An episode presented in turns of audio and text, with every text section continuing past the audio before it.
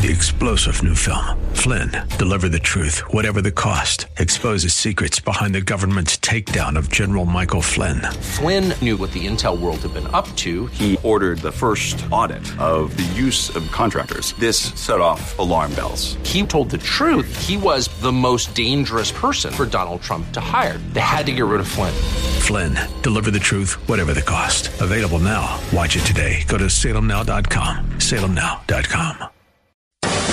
Welcome to the Pat Williams Power Hour on the new 950 WTLN. This is your hour when Orlando Magic Senior Vice President Pat Williams sits down and speaks with authors who have written books on topics of interest and insight for listeners like you. And now, here's your host, Pat Williams. Once again, we greet you for the Pat Williams Weekend Power Hour. We're always happy when you plug in with us here on WTLN AM 950 in Orlando, Florida. Jeff Senes engineers this show each week, and Andrew Herdliska produces it. And uh, Andrew has produced Matt Appling from Kansas City, Missouri. Matt uh, teaches pre kindergarten through sixth grade art, as well as high school art history uh, in Kansas City. He's also taught mentored and ministered in a variety of school and church settings. His new book is out called Life After Art What You Forgot About Life and Faith Since You Left the Art Room. Matt, very nice of you to join me. I'm looking forward to our visit. Yeah, me too. Thank you so much for having me. It's great to talk to you and all your listeners. Tell me about uh, life after art. What you forgot about life and faith since you left the art room. What is that? What's going on here? Well, it, it's it was kind of a personal revelation for me. Uh, I was I was always kind of a, a kid who grad, gravitated toward toward art and creativity. Um, but but as I uh, grew up, I, I went to college, got my education, got married, uh, took on all of these uh, typical adult responsibilities, and uh, eventually, uh, through a lot of twists and turns, I found my way uh, in a job actually teaching art, which was unexpected, unplanned, but it was very providential. And uh, so I, I got back into the classroom. It had been years and years since since I had been in an art room before, and uh, I thought I had an idea of, of all the lessons I wanted to teach and the things that I wanted my students to, to get out of the class. And what I found was uh, just th- this incredible revelation that, that was opening up about all of these things that uh, that I had forgotten about. Uh, what art and creativity has to teach us as people, the things that, that either I, I had never learned or things that I had long forgotten. And, and so it was really just an eye opening experience. I think uh, my first year in the art room, I really learned more about myself uh, than maybe the students even learned about about art. And so that's really the, the genesis of the book. It's uh, it's for all of us who the art room uh, in, in elementary school is kind of a long forgotten memory. Um, it, it doesn't really uh, have any bearing on us in, in our adult world. And so it's kind of a an encouragement for us to go back and look at what what that little time and place in our lives uh, has to say to us as adults. Well, Matt, I got to tell you, growing up in Wilmington, Delaware, and going to Tower Hill School, I remember vividly our art teacher, uh, Miss Souther, Polly Souther. I can remember. and and listen, we also had a shop teacher Mm-hmm. And so we had we had art and shop. I mean, right on up into, uh, I guess, bordering into high school. So I'm uh, I'm with you all the way on this topic. Yeah, yeah. I, I had a I had a great uh, elementary art teacher. Uh, I I still remember her. I you know the the funny thing is I don't remember a lot of the things that we did in her class, but I, I really remember how she made us all feel in her classroom. She made she made me feel like I was her favorite student, but I think she made all of us feel that way, and it was just uh, it was a great experience. And listen, my mother, up until her death, you know, had pottery and uh, mm. some art exhibitions from our youth, you know, still hanging in the house. Oh boy, that's great. yeah, many a refrigerator has been decorated with high school, you know, middle school that's art. That's right. That's right. All right, let's get started. You have six uh, interesting chapters, so I want to get started. Chapter one, you call "All Children Are Artists." Uh, explain to us, please. Well, you know, Pablo Picasso, he was a world famous artist uh, who worked in the first half of the 20th century, and, and he really he said that. He said that all children are are born artists, and um, and it really is true. I mean, when I have a have a new group of kindergarten students come into my classroom, I start the year by asking how many of you think that you're artists, and uh, invariably all those little hands shoot up, and uh, it, it's it, it's just it's remarkable. They they all know that they were that they are they are creative. Um, the the interesting thing that I did not realize I would witness is that as the students get older, uh, and theoretically as they learn more, as they become more uh, skilled, their confidence actually goes down. So that natural creative drive uh, kind of dwindles and, and atrophies. And so I can ask the, the older students how many of you are artists, and those hands are much less confident. They, you know, a few of them come up. Most of them are, are pretty insecure, pretty self-conscious. And, and so my job as an art teacher really, in a lot of ways, is, is to help kids hang on to what they've already got. Um, I'm not going to make any of them the artists. They, they, they come to me already perfect. And, and so it, it's kind of a, uh, it, it's a challenge and kind of a sad, sad thing to, to watch kids uh, give up what they've, what they've been created to do. Uh, so I, I just try to hold them back and say, hey, you, you can do this. uh, this, this is not uh, just for the especially gifted and, and talented students. This is this is for everybody. My guest is Matt Appling from Kansas City. We're talking about his new book with Moody Press, uh, Life After Art. Now we get to the second topic, Matt. The challenge is to stay an artist as an adult. And uh, the subtitle, How We Lose Our Naturally Born Creativity. What, what goes on here? Well, it, it's kind of heartbreaking to me. It, it's amazing how many adults I talk to uh, who who say that that they aren't creative, um, or they say they don't have a, any kind of creative outlet in their lives, or they even say that that it was in art class that they realized that they were not artists, which I just find that's just a tragedy. Uh, but I see it over and over again. I've, I've noticed a pattern with students that there, there's kind of three major shifts that happen uh, within kids. The the first being that um, that that creativity stops being a priority in our lives. When we're little kids, uh, we we love to create things. We we love to share things that we created, um, and that stops being. We start prioritizing other things. And for adults, I mean, we can have a myriad of other priorities other than that. Uh, the second is that we we kind of learn our limitations. We we learn to compare ourselves to other people, and that's just that's just a, a deadly thing. And it, you know, it, it comes up especially when we get into junior high school, and you start noticing um, who are the haves and who are the have-nots. And, and that's really just how we kind of go into our adult world, uh, kind of judging ourselves based on what other people are doing and, and other people's abilities. And, and then when we are, when we figure out that we don't have it, whatever it is, you know, we, we aren't the most naturally talented, we just kind of tell ourselves it's okay for us to settle. We can, we don't have to, we don't have to do that. We can, we can just settle for less. And I, I say kids are, are settling for, for good enough, basically. It, when a, a kid uh, wants to kind of give up on a project, they say, "Is is this is this good?" What they're really asking me is, "Is this good enough for me to quit?" it's not that it's the best of their ability. It's not that they're proud of their work. Um, is it good enough that they can give up on it? And I think that adults, uh, we we give up too often. We we sell ourselves short. We limit ourselves. We stick with the things that we know that we're pretty good at. We try not to uh, look foolish. We try to not fail in front of other people, and um, and that's how we kind of we we talk ourselves out of being creative in our adult lives. And and it's to me it's it's really sad because um, to me it's it's denying a piece of our humanity that we're given uh, the ability to create by our Creator, and uh, and we say no, I, I don't have that. So, do you think artists are born or made? well, both. I think I think we're all born to be artists, but the the trick is what a lot of people miss is that there are a lot of techniques that, that we can that anyone can learn. You don't have to be creative. Uh, you, you don't have to have the creative mind to pick up on on techniques. And, and certainly, I'm not saying that that everyone needs to uh, be an artist per se. I'm not saying that everyone needs to paint in order to live a, a fulfilling life. Uh, but we all have some means of creativity inside us, some spark that is waiting to come out. And, and that's what I'm encouraging adults to get in touch with is there is something inside you that wants to create. When we come back, my guest is uh, Matt Appling from Kansas City. We're talking about his book, Life After Art. Moody Publishers, Moody, Press put it out.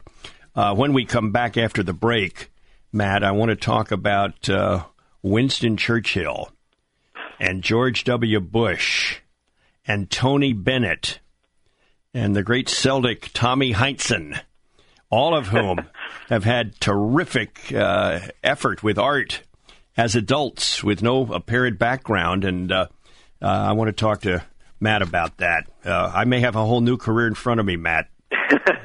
as I move into my good. 70s. I, I, and Grandma Moses, we got to talk about her. Absolutely. So, so, more with Matt after this. Just a reminder, you're listening to the Pat Williams Weekend Power Hour, WTLN AM 950 in Orlando. Of the Pat Williams Power Hour in just a moment on the new 950 WTLN. Folks. This is Alan Thicke. I was the dad on a show called Growing Pains, and like all TV dads, I had to teach the kids about handling money. So here goes. If you were ever to find yourself owing the IRS $10,000 or more, you could be looking at wage garnishments, liens, bank levies. You might even lose your home or business. Not good. That's why I'd tell you to call the people at Optima Tax Relief, because there's a new tax debt forgiveness program just announced by the IRS called the Fresh Start Initiative. By calling Optima, you can jump on one of the biggest breaks the IRS has offered in ages. It's huge. You could qualify for a settlement that's 75% lower than before these changes. They're A rated by the Better Business Bureau, and they even offer a money back guarantee. Trust me, kids, you can trust these guys. Call 800 711 5743. That's 800 711 5743. 800 711 5743. Some restrictions apply. For complete details, please visit OptimaTaxRelief.com. Picture yourself sitting on a three legged stool. One leg represents your relationships, another your health, and the third your finances. Now, suppose one of the legs is shorter than the others, or maybe even broken. It would make life off balance and uncomfortable, wouldn't it? Is that where you're finding yourself? Hi, how in the world are you anyway? I'm Andy Willoughby with the three step plan home business system. With the three step plan home business, you could earn extra money. You could choose your own work hours so your relationships could take priority for a change and with more time and money, it'd be easier to take care of your health. You could be in balance. Wouldn't that be grand? We'll train you, and the only tools you need are a telephone and internet access. So if you're tired of things being sideways in your life, check out the three step plan home business system. Go to take3stepsforward.com. That's take3stepsforward.com or call 888 366 5258. 888 366 5258.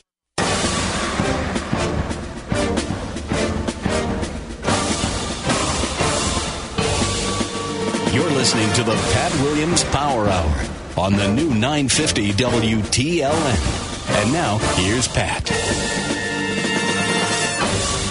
Before we continue with Matt, just a reminder that uh, I want to encourage you to champion the lung cancer cause by registering today for the third annual Free to Breathe Orlando 5K Run Walk and the one mile walk on November 16th at Moss Park.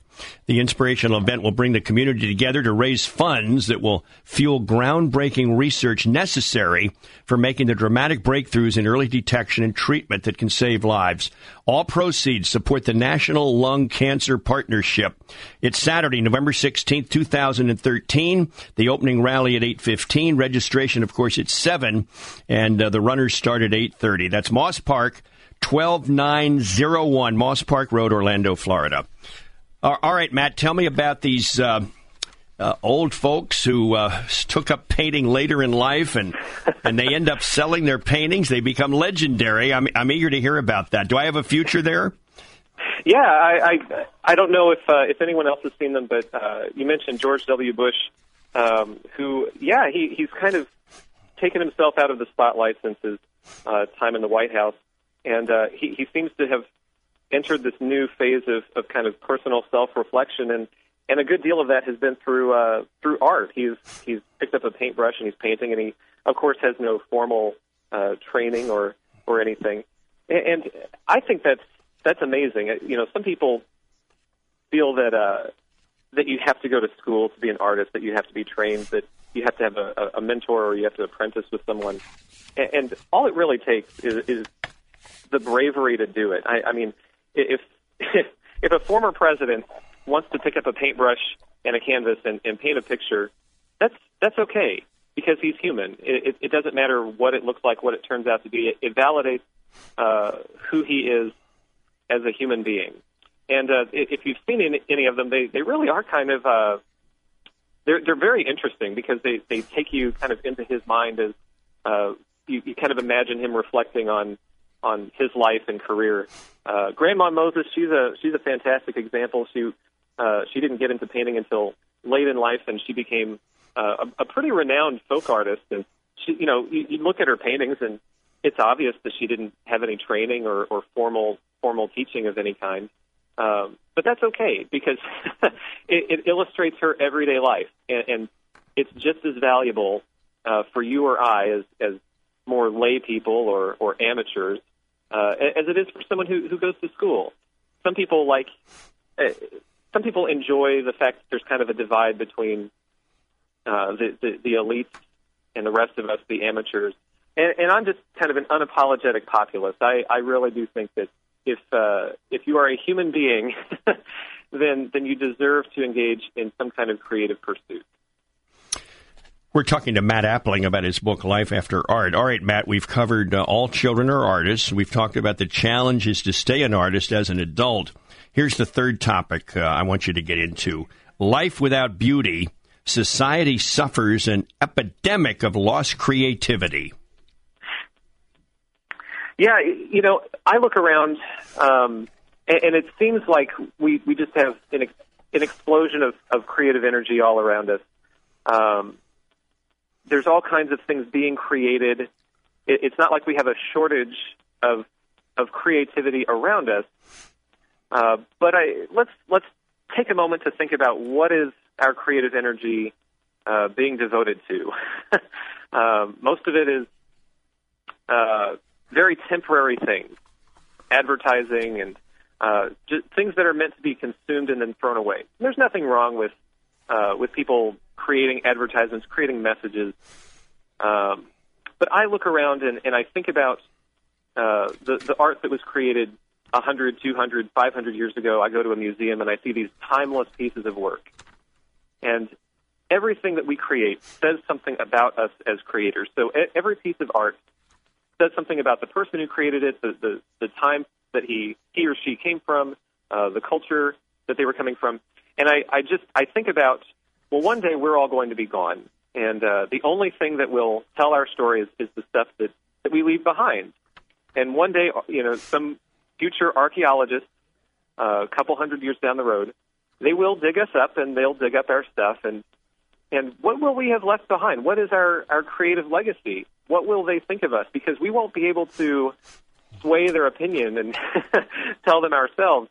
It will be the uh, the images and the art and the music and uh, and the literature that we leave behind that will tell our story. And that goes for our, our culture, but it also it, it causes me to reflect on my own life. What am I creating uh, that that will tell my story when I'm gone? What will be my legacy? Uh, because we all want a legacy. We all want to be remembered when we're gone and we hope that people will remember us in a positive light. Uh, so it, it, it really gives me pause to think, um, what is it that I will be remembered for? I, I probably won't be remembered by that many people, but the people who who do remember me, uh, what will they have to say? And that's something that we can all ask. What will our our children and our grandchildren and our great grandchildren uh, remember us for? What are we creating that will outlive us? Topic four, Matt coloring inside the lines, mm-hmm. relearning how to create within the boundaries of life. What, what are you teaching us here? You know, I, I see lots of uh, lots of parents who they they learn that I'm an art teacher and they they remember their art teacher telling them that they always had to color inside the lines, and uh, that just they always bristled against that because they think that that art is is meant to just go everywhere and and have no limitations. Um, and I have students who who sometimes they kind of balk at me because because I want them to to work a certain way. And uh, what I realized, my my grandfather was an extreme perfectionist. he was an engineer, and uh, he was a great man. Uh, but but we are all working inside limitations. And, and for him, even though he pursued perfection in everything that he did, uh, he still wasn't able to create everything perfectly. We all, all of us have limitations in our life, whether it's time that we have, whether it's our natural talents, uh, it could be money, it could be relationships, it could be anything. And what I'm trying to teach students in art class about limitations is that limitations don't have to be defeating. They don't have to be bad. Um, we spend so much of our time dreaming that limitations don't exist, maybe, or, or, or we try to push against limitations. And the thing is, is that in art, the, the limitations that an artist sets on himself creates the design of the work. And in life, those those limitations that we have create the designs of our life. So we can waste a lot of time saying, "Well, I, I I'm trying to push against my financial limitations," and we do that by racking up a lot of debt, or or we we dream about uh, a better marriage or a marriage without the, the limitations of fidelity, and so people cheat on their spouses, and it never works out well. It always creates more consequences. It's never positive. So, what we need to realize is that, like art, life itself is full of limitations, and those those are more often uh, more positive than they are negative. They're, they're, even though we spend so much time wanting to be rid of them and dreaming of being rid of them, uh, they really are. They create the design of our lives. And now we're going to move to topic number five: freedom to fail, relearning how to take necessary risks. You know, I I don't know if uh, anyone out there is is like me, um, but I've I've grown to really detest the feeling of failure. and uh, for me, it was uh, it was in sports. I was an artistic kid, but but sports were not my thing. I wasn't an, an athletic kid. I really plumbed the depths of how bad a child could be at sports. um, and uh, it really shaped how how I I worked as an adult. Where if I if I knew that failure was was an option, or if I if I knew that success was not guaranteed, uh, more and more often I said, well, I'm, I'm not going to try that. And I, I see students doing that all the time, uh, where where they just don't feel that that the risk of failure is worth it. And it really comes from they they, they want to maintain an image in front of their peers. They see what their peers are doing and uh, and they see what they're doing, and it doesn't measure up. So so they don't want to take that risk. They don't want to uh, put in the effort. And, and to me, what we have to learn, what I've had to relearn in my life, is that failure is is not this tragic thing that we have to avoid at all costs. Uh, the, the more I've avoided failure, really, the, the more I've shortchanged myself on success.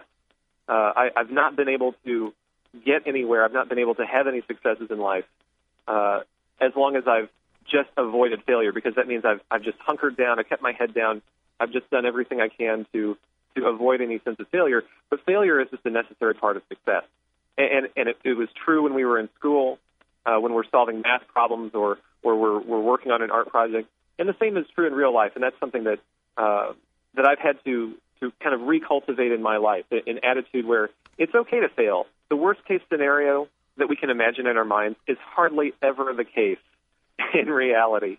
Uh, most people just, uh, we've got an overblown image of failure in our mind where we think it's going to be the end of the world, it's going to be a financial disaster, or all of our friends will abandon us. And it's really just not the case. It's just not true.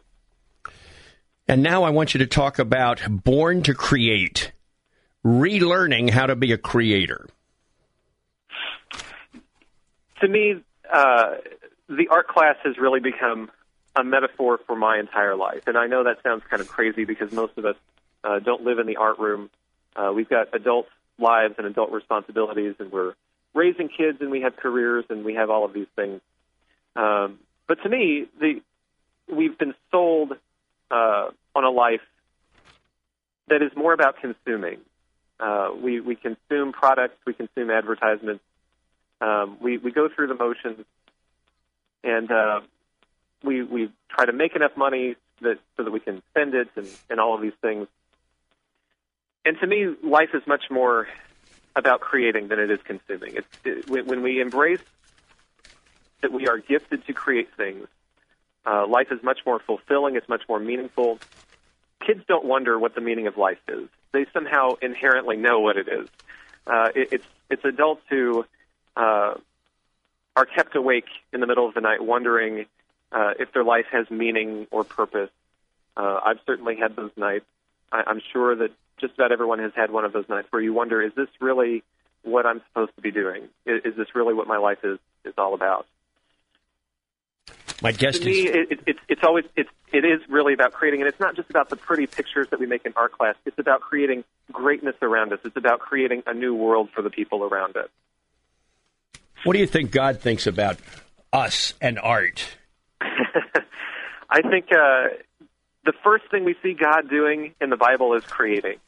Um, the very first five words in the book of Genesis are "In the beginning, God created," and it's not anything that God has to do because He's completely self-sufficient. He's He doesn't need to create anything; it just validates who He is. And and, and then He gives us this unique ability. He doesn't give it to any of His other uh, any any of the other animals. It's just just this, and and, uh, and so I think creativity is is an incredible way to commune with the mind of the Creator. It, it's it's something very unique, very special uh, that He's given to us. All right, Matt, uh, I'm going to go home for dinner tonight, and I'm going to sit my wife down and say, "We're we're going to start uh, to become artists. We're going to be creative painters." Uh, what's the first step? We, we we go to an art store and get some supplies. I mean, how do we begin? Sure. I mean, it could be anything. I, I'll I'll tell you, I haven't touched um, any power tools since I was in middle school, um, and, and I signed up just a few weeks ago for a beginner uh, woodworking class. Really? And I took I took my first class, and I know it's going to probably be a train wreck. Whatever I bring home, it's going to look like a five year old made it. That's okay. Try something that you're not already an expert at. Get out of your comfort zone and just try. It doesn't matter what it turns out uh, to look like because you are human and you were made to create. Doesn't matter what it is. So you're not going to be a woodworker, Matt. Is that the next step in your life?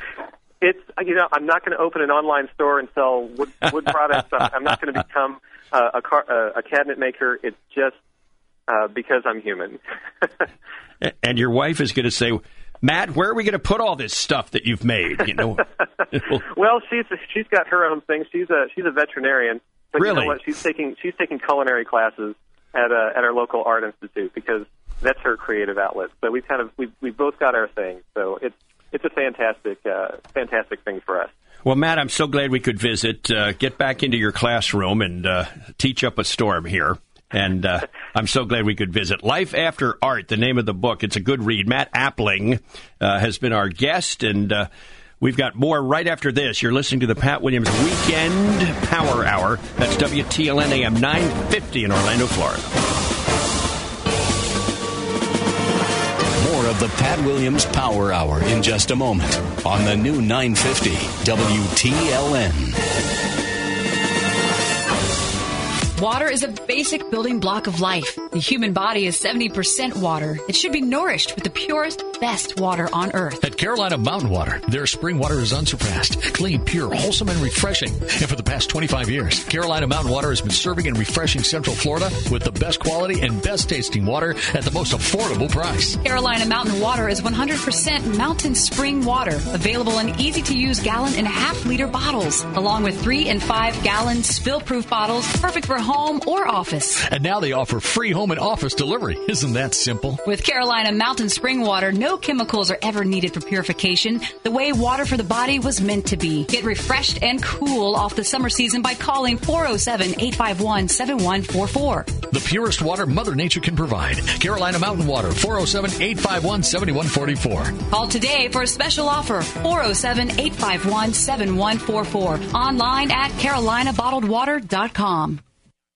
Picture yourself sitting on a three legged stool. One leg represents your relationships, another your health, and the third your finances. Now, suppose one of the legs is shorter than the others, or maybe even broken. It would make life off balance and uncomfortable, wouldn't it? Is that where you're finding yourself? Hi, how in the world are you anyway? I'm Andy Willoughby with the Three Step Plan Home Business System. With the three step plan home business, you could earn extra money. You could choose your own work hours so your relationships could take priority for a change. And with more time and money, it'd be easier to take care of your health. You could be in balance. Wouldn't that be grand? We'll train you, and the only tools you need are a telephone and internet access. So if you're tired of things being sideways in your life, check out the three step plan home business system. Go to take3stepsforward.com. That's take3stepsforward.com or call 888 366 5258. 888 366 5258.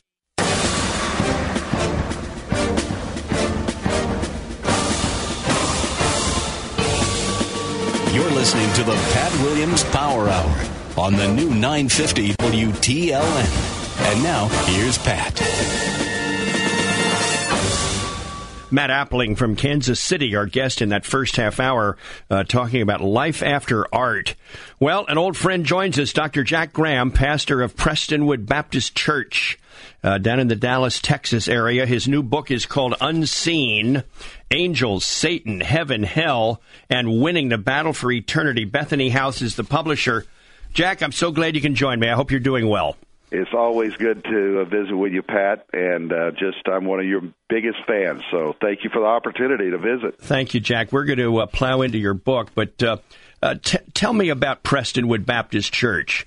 Uh, the size of it, the magnitude of it, and what you're doing down there. It's a fascinating church to me.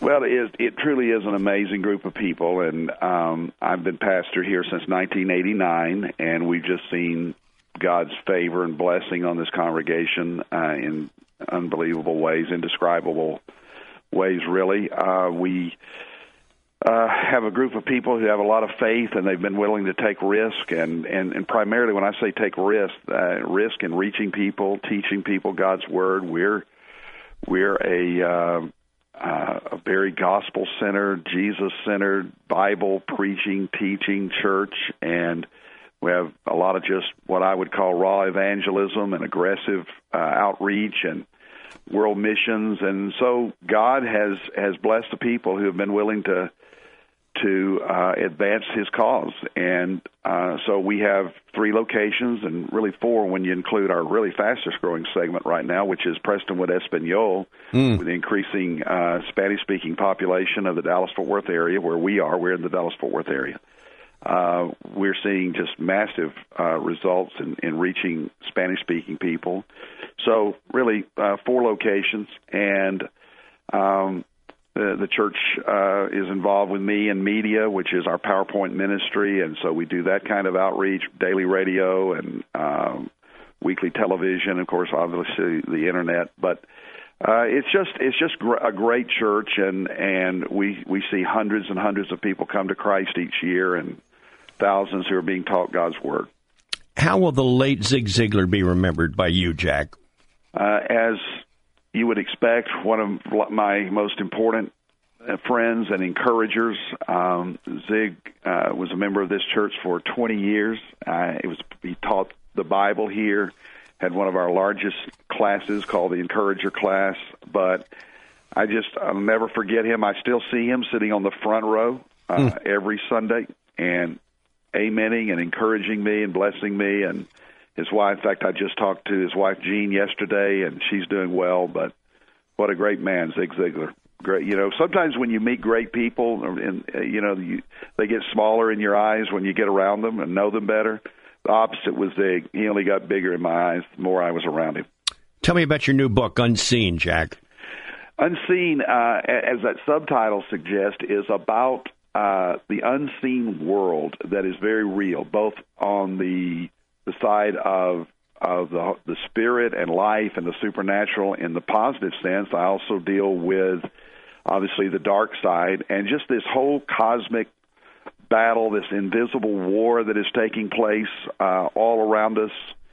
And I looked around several years ago and and and saw a lot of extremes on both sides of of these kinds of issues. The the whole I saw a lot of superstition rather than the supernatural. You look on in one sense, the world's talking about uh, the invisible world, whether they're talking about you know fantasy land of zombies and and uh, you know witches and sorcery and I don't know if you I mean I've noticed that movies are getting darker. They're, the subject matter is getting darker. So there's a lot of conversation on on one hand about uh, in the world, Hollywood, in the media about darkness, about evil, and then on the other hand, on the other extreme, you had people in, in, in you know on the on the Christian side that became very fringe, and they were chasing demons everywhere and finding a demon for everything, and and almost giving de- the devil more than his due.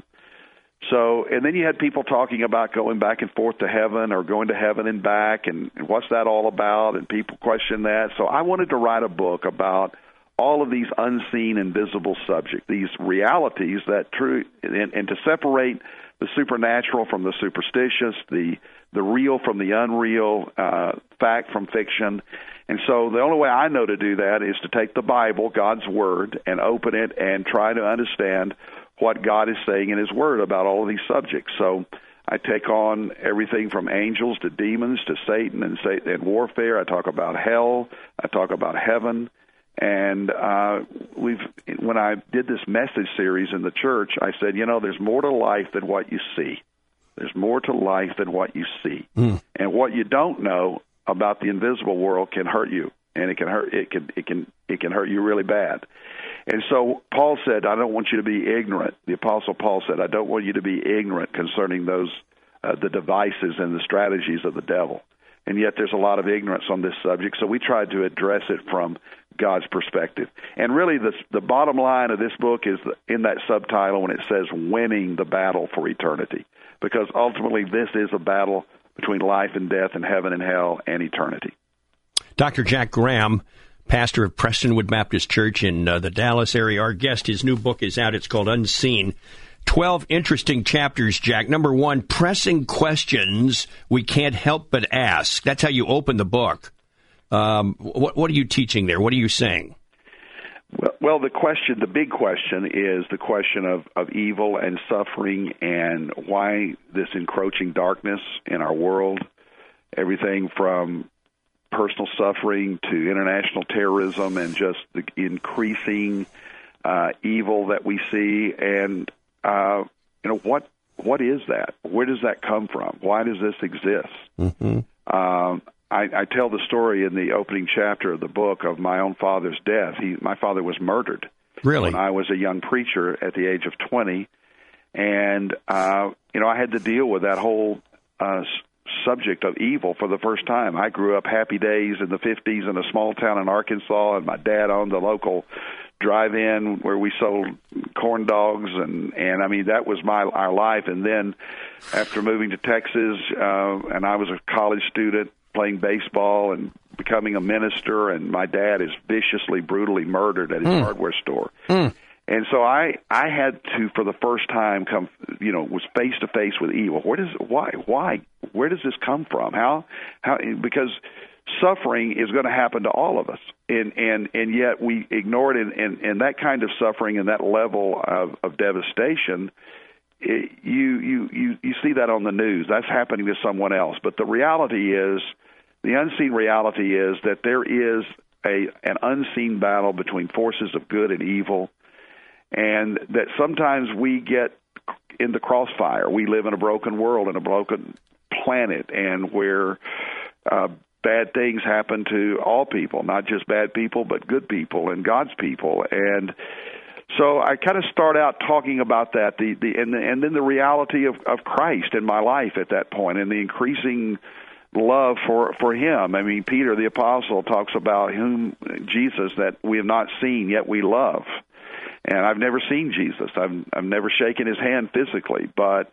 he's real to me and and the work of God's spirit in my life uh through the seasons of life throughout my days I'm 63 years of age now and throughout all the days of my life I can tell you that Jesus is more real to me than he's ever been. Mm. And so the the reality of of becoming, you know, the scripture says don't uh don't be caught up on the thing in, in the things below, but look to the things above. Set your mind, your heart, your affections on things above. And so that's that's that's kind of how we level set the book. That these unseen realities exist, both good and evil, and um, we need to know how to win in the battle for eternity. We have in Christ victory. We need to learn how to claim that victory and live uh, what I call heaven-hearted, uh, and with with the habit uh, of hope and heaven in our minds and in our hearts. Let's get to the second topic. You simply call it the dark angel, Jack. Uh, who, who is the dark angel? Satan, and um, so we talk about the reality of Satan, and many people, uh, I think, have misconceptions about heaven. It was interesting, Pat, when we or uh, when we did this book uh, or did this as a message series, we did some person on the street interviews on all these subjects, really, Satan and devils and and and angels and all the rest. And you would be maybe not, maybe not you, but people would be amazed at how much misconception, myths, crazy ideas, bizarre stuff is out there about all these subjects. Mm. And you know, Satan, of course, that you know, people from the from the church lady on Saturday Night Skit, you know, could be Satan, and and Satan gets minimized. He's a caricature. He's a cartoon character. Um, he's uh, a, a medieval, ancient, and I'm talking about the way some people view him. Of course, he's a medieval caricature of of evil. And even when I went to college, I went to a little Baptist school out in West Texas. I had a professor in my our Bible department tell us that Satan wasn't it was just evil and Satan was just the personification of evil that he didn't really exist as a person and but in the book, what I find in the Bible that Satan is real. He is a person. He was a created being by God, originally an angel in the heavenly host who rebelled against God before he, earthly time began. And in the mystery, you know, the, the Scripture talks about the mystery of iniquity. So, how did all this sin, how did all this suffering, how did all this evil begin? Well, before there was ever rebellion on earth, there was revolt in heaven, and Satan, who was the uh, Lucifer, the son of the morning, became uh, Satan, the prince of darkness, and so he is not equal to God. He is not the uh, you know this is not a this is not a fair fight. God controls and commands Satan himself. He allows Satan to exist, and that's part of the mystery of sin and suffering uh, that we talk about. But uh, Satan is very real. He tempts, he seduces, he lies, he steals. Jesus said, I've come that you might have life and have it more abundantly, but Satan comes to kill, steal, and destroy. And I see the damage of, of, of Satan's work uh, every day as a pastor. Mm. And uh, and as the days get darker, we shouldn't be surprised because the New Testament tells us that as we near the return of Christ, that it's not going to get better; it's going to get worse. And in the last days perilous dangerous times will come and we're seeing the inc- increase of wickedness and satan is on the loose. He's not down in hell you know with a pitchfork making people sh- shovel coal. Satan is like a roaring lion roaming the earth seeking whom he may devour dr jack graham is our guest we're talking about his new book unseen talk to me jack about heaven's mostly unseen warriors well, I love this chapter in in the book, and you know, there's not a lot out there written about angels. Um, Billy Graham wrote a great book about it, you know, 25 or 30 years ago. I'm thinking about doing a new one myself coming out of this book, but um, you know, angels are again created beings. Uh, they are worshipers, and 24 seven. Uh, angels are worshiping God, and there are myriads of them, which, which you know millions upon millions of, of angels created to to glorify God, which they do. Uh, their their example should encourage us because the, the the the goal and the glory of heaven will be the worship of our God, and so they teach us much about that. Uh, angels are witnesses. The very word angel means angelos or messenger. So often you see angels showing up in Scripture to deliver messages of importance uh, the birth of Christ, the resurrection. Uh, you see angels uh, intervening, uh, often unseen in uh, people's lives, delivering uh, a message from God. At other times in in the New Testament, of course, showing up to to Mary to speak to Mary and Joseph in a dream. So angels are real, and one of the points I make in this book is because people want to know if they're still around today, and I, I'm saying, well, absolutely. I mean, God didn't retire all the angels we're told that that uh, they still exist and that they are still worshiping God and and in some way, uh, though the New Testament, the Bible has been given us as the record and the and the full revelation of God. I mean, God may choose, especially in last days, to send angels as messengers. We see that in the book of Revelation. But I focus also on the fact that angels are warriors, and we see that often. Uh, maybe many of you, the listeners, watched the Bible series that was just on, and some people were taken back when those two angels showed up in the Bible series miniseries. Uh, uh, that they showed up like ninja warriors at Sodom and Gomorrah. Jack Graham, our guest. We've got more with Jack right after this on WTLN AM 950. Don't go away. Stay with us. I'm Pat Williams. Of the Pat Williams Power Hour in just a moment on the new 950 WTLN. Let's Get it started. I own a pop stand, actually two. Sure, there are days I say, let's blow this pop stand. Not today. I just discovered the new services center at Office Max. Their team is printing our new signs and banners at half off. Our stores look amazing, and business is popping. This week, get 50% off on select signs, banners, and posters at the new Office Max Services Center. Valid in store only. See store for details. This is Dennis McKenzie for Families by Design. Strong families are designed by God. Do you want your family designed by God? For inspirational principles for today's families, listen to Families by Design with your hosts, Dr. Daniel Forbes and Dr. John Brooks. Families by Designs airs every Sunday at 9 p.m. That's Families by Design on the new 950 WTLN. Picture yourself sitting on a three legged stool. One leg represents your relationships, another your health, and the third your finances. Now suppose one of the legs is shorter than the others or maybe even broken. It would make life off balance and uncomfortable, wouldn't it? Is that where you're finding yourself? Hi, how in the world are you anyway? I'm Andy Willoughby with the three step plan home business system.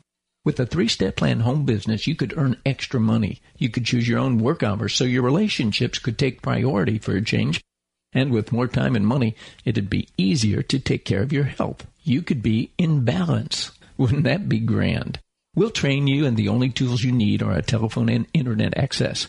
So if you're tired of things being sideways in your life, check out the three step plan home business system. Go to take3stepsforward.com. That's take3stepsforward.com or call 888-366-5258. 888-366-5258.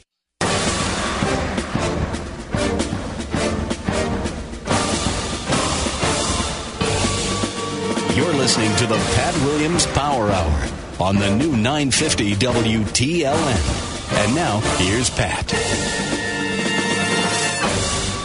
Dr. Jack Graham is with us from Texas, pastor at Prestonwood Baptist Church. We're talking about his new book, Unseen, Bethany House, the publisher. Jack, tell me about battle gear. One of my favorite passages in all the Bible is is the book of Ephesians, and it's it's such a great book because it begins by talking about all the blessings that we have in Christ, the incredible spiritual riches, uh, the wealth, the worth of the believer, the believer, and then it moves to a conversation about our walk with Christ and, and our behavior, how we how we live and, and and live out the gospel, and then it comes to uh, the final section where it talks about the warfare or the battle that believers face, and that's in chapter six of Ephesians, and says we do not wrestle against flesh and blood, but against principalities and powers and rulers of the darkness. And he talks about this spiritual warfare that we're in that's very real. But he he shows us, God shows us in this passage how we can gear up every day by putting on the armor, putting on the protective armor of God, which is symbol- symbolic of some very important truths that should be applied in the believer's lives. We talk about those truths in the book, what they are. What is the breastplate of righteousness? And of course, Paul is taking just the account of a Roman soldier. He's standing there in prison, sitting there in prison, looking at these Roman soldiers, and he's looking at that equipment and saying, you know, we need to put on the armor of God because we fight uh, these spiritual battles every day. So, but what is the breastplate of righteousness? What is the belt of truth? What is the, the, the what are the shoes of peace and the helmet of salvation? And what is the sword of the spirit? And so all of these are applicable. It's just a powerful illustration. You know, whether when you're talking about you know, you could make it an athletic metaphor as well. I mean, these these football players that put on this equipment. I mean, who would play in an NFL game without proper equipment and all this concern about concussions and all the rest because you know we need the equipment protects against injury and so that's the whole idea there that you get you you you don't show up for this battle naked that you put on the spiritual armor and you are to do it daily and in, in such a way in your own personal prayer life and your walk with Christ that you have protection against the works of the enemy in your life. And ultimately, that becomes it's all defensive except for that one weapon, which is the sword of the Spirit, which is the Word of God. And God has given us His Word, the promises of God, the the purposes of God in the Scripture. That if we will bear them and use them, then we will win against every attack of the enemy. Jack, next you do a chapter about mind matters. Explain that to me, please. Mind matters because as a man thinks in his heart, so is he. Uh, we become what we think, and Satan uh, attacks the mind, of course, and uh, the way we think is vital to our well being. And in this chapter, I discuss uh, how to mind uh, the, the, the matters of your mind, how to take care of your thought life, because your thought life is so critical to to everything in your life. You're an expert on this, Pat. You you know how it's so vital that you you think in a way that not only honors God but gives you the opportunity to please God and and to enjoy God's blessings. And so there's a lot of negative thinking and and and whether God Satan tempts in the mind and and and the heart and, and the inner being and and on the other side, you know, it, it, I found if you if you're thinking the right thing, you can't be thinking the wrong thing. God made us so that we can only think one thing at a time. And so we talk about filling your mind with positive things, praiseworthy things, good things, godly things, uh, biblical things, so that you are thinking in a way that uh, sets you up to win, not to lose in life. More than conquerors. How do we become more than conquerors, Jack? that's by claiming that promise to start, uh, and that is a promise uh, from the great eighth chapter of Romans. Uh, the great evangelist of yesteryear, D.L. Moody, uh, once said, "I would rather live in the eighth chapter of Romans than in the Garden of Eden," because uh, man fell out of the Garden of Eden. But in the eighth chapter of Romans, it begins with no condemnation and ends with no separation. So mm. we're secure. It's all about security and so, right in the middle of that, or really actually near the end of that great chapter, after he says, All things are working together for good to those who love the Lord, he says, Nothing shall separate us from the love of God. And he goes on to say, We are attacked on every hand, but we know that we are more than conquerors. And the word means super conquerors. We don't just win, we dominate in mm. Christ. And so, uh, and, and, and the way we do that is by by living in the victory that God has now given us. Um, and there's an old saying, it's a maxim really, uh, that we don't fight for victory, we fight from victory. Mm. Uh, Christ has defeated at the cross the enemy. Now, there's still battles to be fought, but the war is over. And we are, are living in the victory that is given to us in Jesus Christ. And what we need to do is claim the territory uh, and the promises that God has given us. So, this particular chapter talks a lot about how to get the Bible into your life, um, and and how to have a, a personal time to know and understand God's Word. Um, I have a, a form, not a formula, but just a pattern that I use in, uh, in in getting the Word of God in my life, so that I can uh, win with the Word of God and how I have my own personal time with God, and and uh, so that's what that chapter is about. It's it's a very practical and personal chapter. I talk about biblical memory, uh, memorization. I, one of the most important things Christians can do is to memorize God's word. And you know, now I know some people say, "Well, I, you know, I don't memorize very well. I've drunk a lot of Diet Coke in my life, and I don't think too well these days."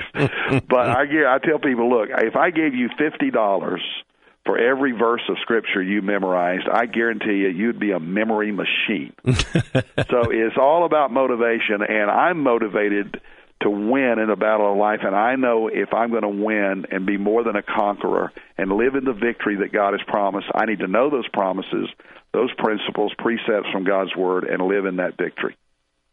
What is warfare prayer? Uh, when you get right down to it, the battle is prayer. Uh, spiritual battles are won and lost at prayer. Any any defeat in my life is ultimately uh, a prayer defeat because I've not prayed as I ought to pray. Any victory in my life, any win that I have, uh, is ultimately an answer to prayer or someone else praying for me.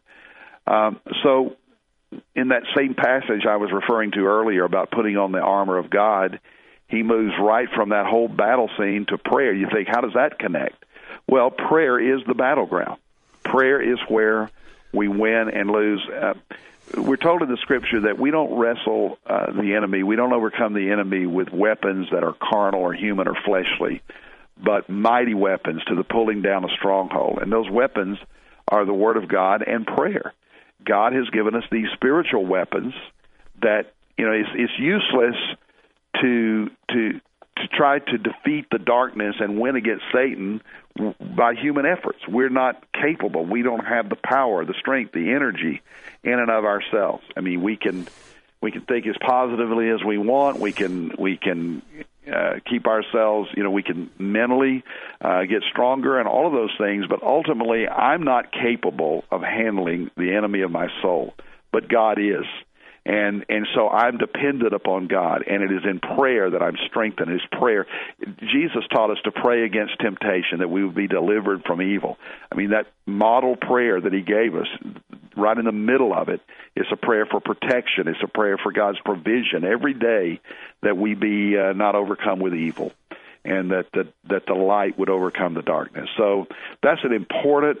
It's a basic spiritual boot camp kind of thing for all of us.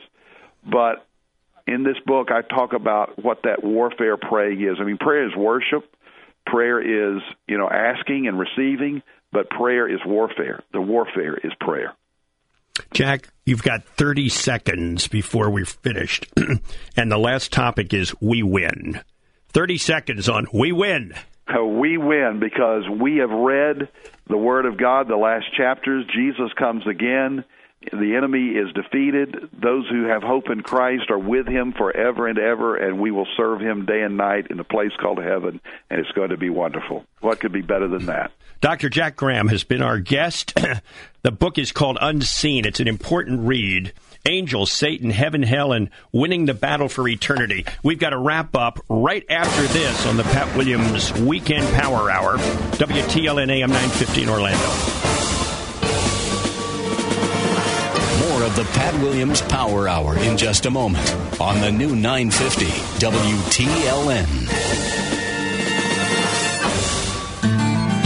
Hi, this is Pastor Johnny with the Vision, bringing you a message of love and grace on the new 950 WTLN. Sunday mornings at 10:45 a.m. or if you can't catch the broadcast at that time, you can get us at WTLN.com 24/7 where you can download the podcast anytime and enjoy that message. That's the Vision on the new 950 WTLN.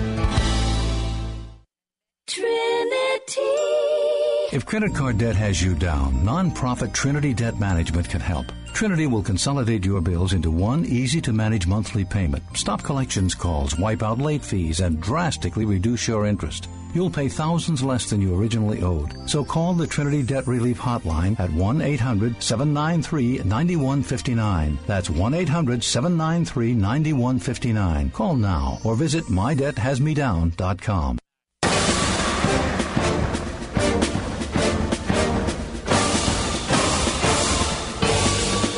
You're listening to the Pat Williams Power Hour on the new 950 WTLN. And now, here's Pat. Well, thank you so much for uh, joining us here. Uh, always happy to have you here on the weekend Power Hour.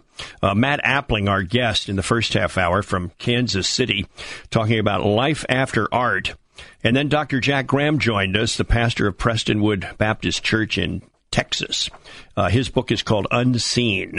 Uh, please visit my website. It's patwilliams.com. Patwilliams.com. The Twitter page is Orlando Magic Pat. And please check out my most recent book. It's called the Leadership Excellence Devotional Book. Uh, uh, about 180 devotional pages. I think you'll enjoy it. Brief little reads. Uh, Barbour Books put it out, and it's in bookstores now. And uh, barnesandnoble.com, a wonderful way to order books. barnesandnoble.com. We're back next weekend for more on the Weekend Power Hour. I'm Pat Williams. In the meantime, have a great week ahead. This is WTLN AM 950. Thank you for joining us for this week's edition of the Pat Williams Power Hour. Join us again next week at this same time on the intersection of faith and reason. The new 950 WTLN. Three star general Michael J. Flynn, head of the Pentagon Intelligence Agency, knew all the government's dirty secrets. He was one of the most respected generals in the military. Flynn knew what the intel world had been up to, he understood its funding. He ordered the first audit of the use of contractors. This set off alarm bells. The explosive new documentary, Flynn, Deliver the Truth, Whatever the Cost, uncovers the facts behind this scandal. Flynn told the truth. He was the most dangerous person for Donald Trump to hire. I find out the worst enemy that I'm going to face in my life is right here in America. They took my assessment and they wanted me to change it. And I was like, I'm not changing it. They had to get rid of Flynn with in depth interviews, archival footage, and never before seen personal records of the man behind the headlines. I just felt like I was drowning. Flynn, deliver the truth, whatever the cost. Available now. Watch it today. Go to salemnow.com. Salemnow.com.